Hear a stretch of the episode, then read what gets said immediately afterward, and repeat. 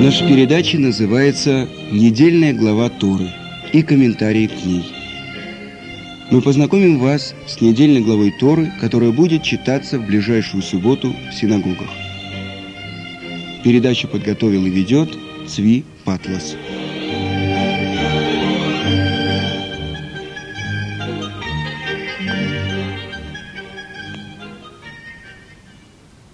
Итак, сегодня мы будем изучать следующую главу Пятикнижия Берешит, которая называется Толдот. Толдот, что в переводе означает родословное, родословие.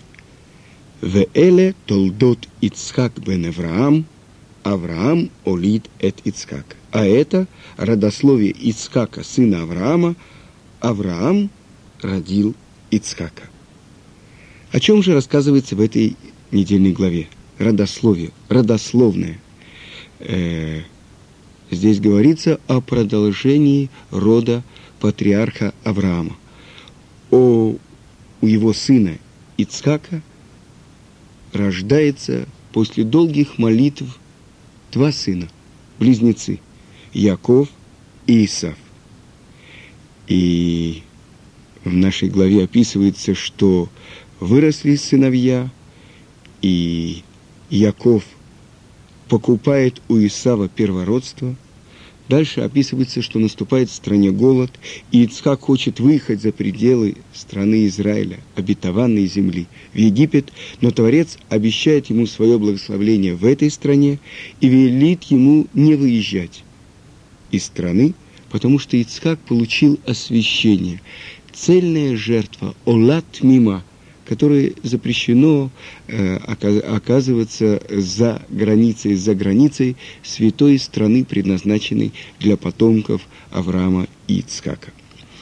И говорится о том, что Ицкак э, копает колодцы, которые зарыли филистимляне, колодцы, которые выкопал Авраам, и несколько раз он находит воду, и как по поводу первых двух колодцев идет спор у него с филистимлянами, и только третий колодец, который называется Реховод, признан всеми, что это его Реховод расширение. И кончается глава тем, что Яков по поручению своей матери приходит к Ицхаку и обманом получает благословление Ицхака – потому что Ицкак принимает его за Исава. Мы разберем это тоже. Итак, мы начали читать недельную главу, и это родословие Ицкака, сына Авраама. Авраам родил Ицкака. Зачем повторяет Тара э, эти слова? Авраам родил Ицкака. Потому что, вы представьте себе, у столетнего и девяностолетней рождается сын – все люди, все народы думали, это нашли какого-то подкидыша на рынке и выдают его за своего сына. И сказано, что когда отнят был э, ребенок от груди, после 24 месяцев кормления, э, устроил Авраам большой пир. И пришли все важные люди э, со своими женами, с грудными детьми, но без кормилец. И сказано, доказательство тому, что именно Сара, 90-летняя, родила было то, что она выкормила всех тех младенцев своим молоком. А дальше тогда говорили люди, тогда не от Авраама, так говорили насмешники поколения. Не от Авраама, а от Авимелека зачала Сара. И тогда Творец сделал то, что Ицкак был точной копией своего отца. И поэтому здесь сказано, Авраам родил Ицкака. И дальше описывается о том, что 20 лет не было у Ицхака и Ривки детей. Ицхаку было 40 лет, когда он женился на Ривке. По мнению Балей Тософот, Ривке было 14 лет, и Мидраш объясняет, что именно из-за благословления нечестивцев Бетуэля и Лавана, отца и брата Ривки, 20 лет не было у них детей. Чтобы не сказали эти нечестивцы, мы ее благословили, вот и есть продолжение еврейского народа. И сказано, что Ицхак молил Творца, и Ривка молила Творца, и ответил Творец именно на молитву Ицхаку, потому что не похожа молитва праведника, сына праведника, на молитву праведницы, но дочери злодеев. И забеременела она, и началось странное явление. И говорит Тара, и толкались дети в утробе ее. Что значит и толкались они? Э, на самом деле сказано «Ваитро цицу абаним бекерба». Э, корень слова вы слышите «рац», то есть хотели вы, вы, выскочить, выбежать. И Мидраш объясняет, что когда Ривка шла мимо э, Бейт-Мидраша, мимо Ешивы, где преподавал Шем и где преподавал Эвер, ребенок хотел выскочить туда. Когда она шла мимо капищ, где служили идолам, опять ребенок хочет выскочить э, наружу. Что это значит? Что за природа того ребенка, который находится у нее? И пошла она спросить у Творца. То есть пошла она к пророку Шему. Помните, Шем – один из сыновей Ноа. Шем, Хам и Яфет. Он был пророк, и он как раз жил в это время и преподавал Тору. И ответил через пророка ей Творец, два народа в чреве твоем, и два государства из утробы твоей разойдутся. И одно будет сильнее другого, и старший будет служить младшему. То есть ответ на ее вопрос, то, что это два ребенка в животе у нее. Один устремлен к таре, к святости, другой хочет противоположного. И на самом деле это очень трудно понять. Как так уже в животе матери э, есть такая предрасположенность Исава к идолопоклонству и Якова к таре, к святости. И на самом деле у меня был такой вопрос, и он мне не давал покоя. На самом деле, когда человек рождается в этом мире, у него появляется свобода выбора. Как так это внутри живота матери? На самом деле в Талмуде сказано, что когда зародыш находится в животе матери, он видит от конца света и до конца света. Свеча горит над его головой, и он как весь как сложенная записная книжка. И обучают его всей Таре. Как же так? Как э, получается так, что Исав э, уже из живота матери хочет служить идолам, как будто он лишен, свобод, лишен свободы выбора? Я спросил об этом у своего Рава, Рава Мош Шапира, и он мне объяснил. То, что происходило в животе у Ривки, это не просто так. Весь мир, все будущее мира было заключено там. И не просто противоположность Якова Исав, не просто его антипод. Два брата-близнецы. Вы знаете, близнецы, когда, когда у одного что-то болит, другой это чувствует. Они связаны. Так вот, два антипода. Ну что? Сказано в одном из мидрашей, что Яков и Исав поделили два мира. Этот мир будет принадлежать Исаву, а будущий мир э, Якову. Но что за борьба происходит внутри живота? То есть как будто они борются друг с другом. Один тебя тащит в другую сторону, другой в другую. О чем идет у них спор? И объяснил мне мой Рав, что на самом деле это только задаток был в Эсаве. Все назначение его было подчинить материальную природу, весь этот мир кому? Якову, который учит Тору но это будет потом. И вот сейчас мы читаем про то, как они рождаются. Но главное, что я хотел объяснить, это противоречие, которое было мне очень трудно, как объяснил это мне мой Раф. И вот рождаются близнецы, и первый выходит э, весь красный. Э, я хочу сказать, что э, будущих главах будет рассказано более подробно про Лавана, который тоже хотел уничтожить Якова. Так вот, я хочу сказать, что все проблемы у евреев от красных и от белых. Так вот, красный – это Исав.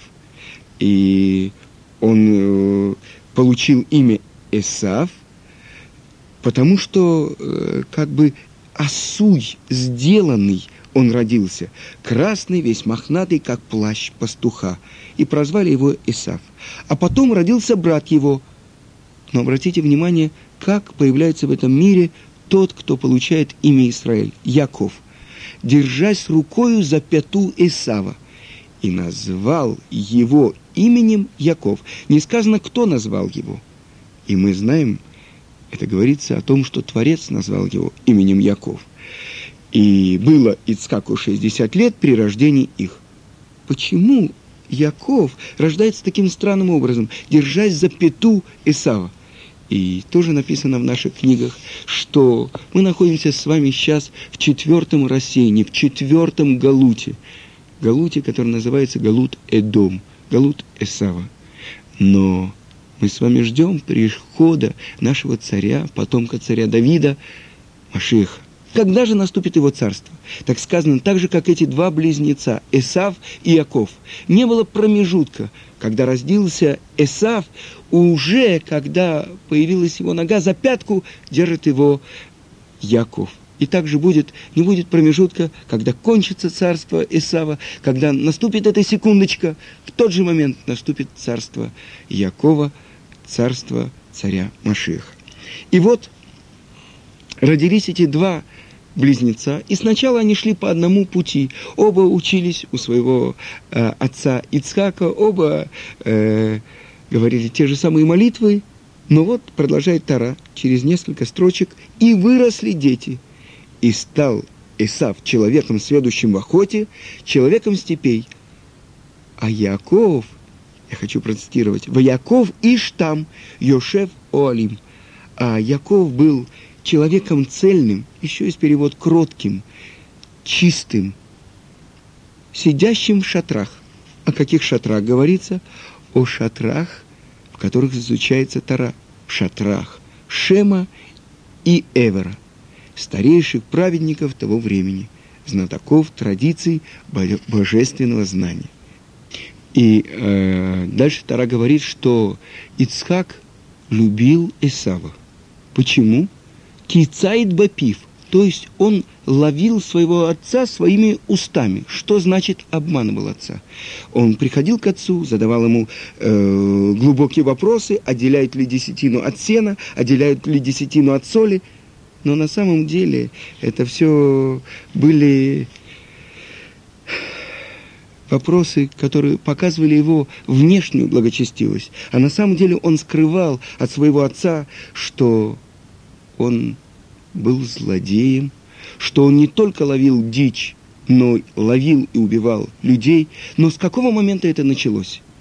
Это началось только под, в тот день, когда сварил Яков похлебку, чечевичную похлебку. Э, почему вдруг Яков варит похлебку? Ваязет Яков Назит. И сварил Яков эту похлебку. Почему? Потому что в тот день умер наш братец Авраам. Ему исполнилось 175 лет. Если, если Ицхак родил своих близнецов, когда ему было 60 лет, а сам он родился у своего отца, когда отцу было 100 лет, значит, вы понимаете, что подросткам было по 15 лет. Так вот, в этот день Яков варит похлебку, потому что в трауре находится его отец. Круглые э, эти чечевичные зернышки, они говорят про то, что вся жизнь, она как круг, она идет и завершается. И вот приходит Эсав с поля усталый. Усталый. Почему он приходит усталый? Мидраш говорит, что в этот день он совершил все три самых страшных преступления. Кровопролитие, идолопоклонство и разврат – Поэтому он устал. И вот он говорит своему брату Якову, «Алитени на минаадом аадом азе». Что это значит алитени? влей мне прямо в глотку из красного-красного этого. Это похлебка красная, потому что я устал. И вот из-за этих слов он и назван красным. Эдом, и земля его называется Эдом. Так вот, отвечает ему его брат Яков. Продай мне сегодня же свое первородство. О чем здесь идет речь? Какое первородство? Вы знаете, что первым рождается Эсав, и только вторым выходит, держась за его пету, Яков. Почему вдруг э, Яков просит первородство? До того, как э, еврейский народ согрешил в пустыне, и левиты получили право служить в храме, службу приношения жертв э, как бы коином, священником был первенец. И вот сейчас говорит Яков Исаву, я готов тебе дать эту похлебку, только если ты поклянешься мне и продашь мне свое первородство. Спрашивает Исав, что в этом первородстве? А, есть особенный закон. Если человек выпил, если человек не покрыл голову, он не может служить, он не может приносить жертвы. За это полагает смерть. И вот что отвечает Исав. Вот я иду на смерть, на что мне первородство? И сказал Яков, поклянись мне сегодня же. И тот поклялся ему. И продал первородство свое Якову. И дальше посмотрите, э, что дает Яков Исаву. Он дает ему похлебку? Нет. Сразу он дает ему хлеб. Почему? А, нашел голодного человека, он за краюху хлеба готов все продать. Вот этот еврей устроился и так ему продал. Нет похлебку он дает только после того, как, Яко, э, после того, как Эсав поел хлеба. Ага, насытился. После этого он ему дает похлебку. И дальше что говорит Тора? Ваохаль, ваешт, ваякам, ваелех, ваявез Эсав это бехура. И вот что говорится. И вот Эсав поел, и попил, и встал, и пошел, и презрел Эсав первородство. Видите, как подробно Тара перечисляет э, все действия э, Исава. На самом деле отсюда учится, что э, Исав как бы отринул веру своего отца и своего деда Авраама Ицкака. И это происходило именно в этот день. Если такой человек, как мой дедушка Авраам, умер, так что за плата у него? То есть что как бы он ушел из этого мира? Что же он взял? И учат наши мудрецы, что написано так в Мидраше, что есть три защитника человека в этом мире. То, во что он вкладывает главные силы свои, это дети и дети детей, это имущество, это его добрые дела. И вот, говорит Мидраш, в день смерти человек зовет своих детей и своих внуков говорит, защитите меня, пришел день смерти. Они говорят, нет, в этот день мы не можем тебе помочь. Защитите от смерти мы не можем. Он призывает все свое имущество, все свои чековые книжки, все свое богатство, говорит, я столько вкладывал сил в вас, защитите меня.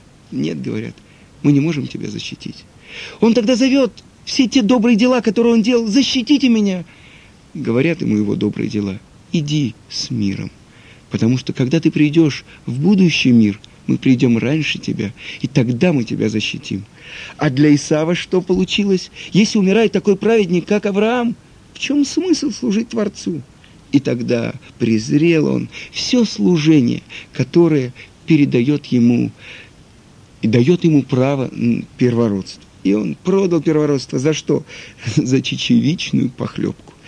И вот продолжает Тара и говорит про то, что начали ненавидеть Ицхака, жители, коренные жители э, места, где он жил.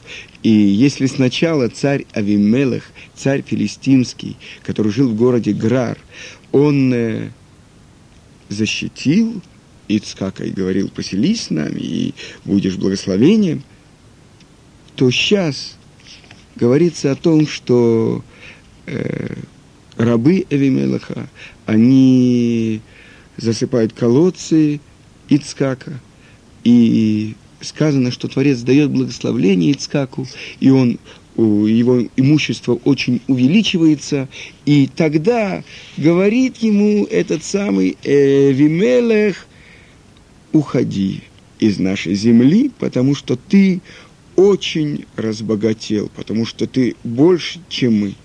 И на самом деле это э, в Таре говорится про то, что обычно сопровождает нас на протяжении долгих столетий нашего скитания в Галуте. Последний Галут, двухтысячелетний Галут, где мы находимся в подчинении Усава.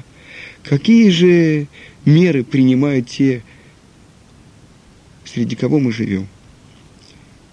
Сначала они предлагают нам перейти в господствующую веру. Это предложение христиан. Дальше, если мы не принимаем, изгнание. И третье – окончательное решение еврейского вопроса – уничтожение. И на самом деле то, что Авимелах только отпускает Ицкака и говорит «уходи», это еще хорошо.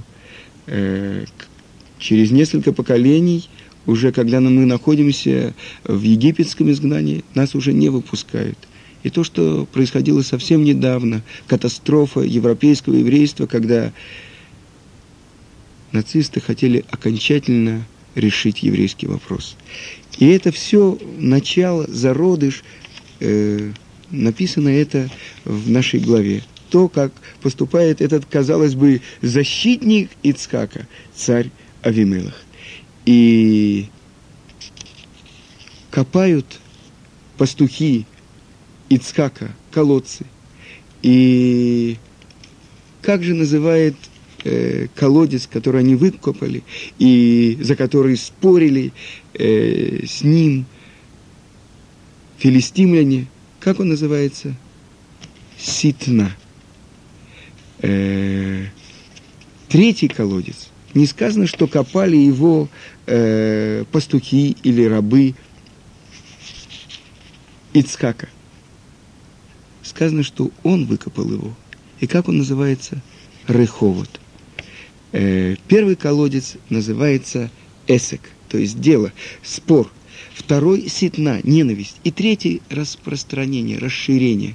И говорят наши мудрецы, это идет в Таре, здесь намек на три храма, которые сопровождают жизнь еврейского народа. Первый храм не был разрушен внезапно. Ему предшествовали и нападения, и конфликты, спорные дела между Вавилоном и Иудеей. Это первый колодец, Эсек. В начале строительства второго храма враги евреев написали донос персидским властям, что если храм будет отстроен, не станет мира на Ближнем Востоке. И, как сказано это в Эзре, и во время царствования Ахашвероша, в начале его царствования написали донос Ситна на жителей Иуды и Иерусалима и последовал приказ остановить стройку, и прошло 18 лет, прежде чем возобновили строительство. Об этом и говорит название второго колодца – Ситна. При строительстве третьего храма никто из народов не будет спорить и не будет мешать. Третий храм – это третий колодец, Реховод. То есть Творец дал нам простор, расширение. А вы знаете, что означает храм? Храм – это соединение неба и земли. Как сказано у пророка Ишаяу, «Ой, кольцаме лихуле маим!» «Ой, всякий жаждущий, идите к воде!» В храме люди приобретали духовность. Храм, где пребывали вместе и пророки, и судьи, и мудрецы. Это и есть источник распространения слов Тары –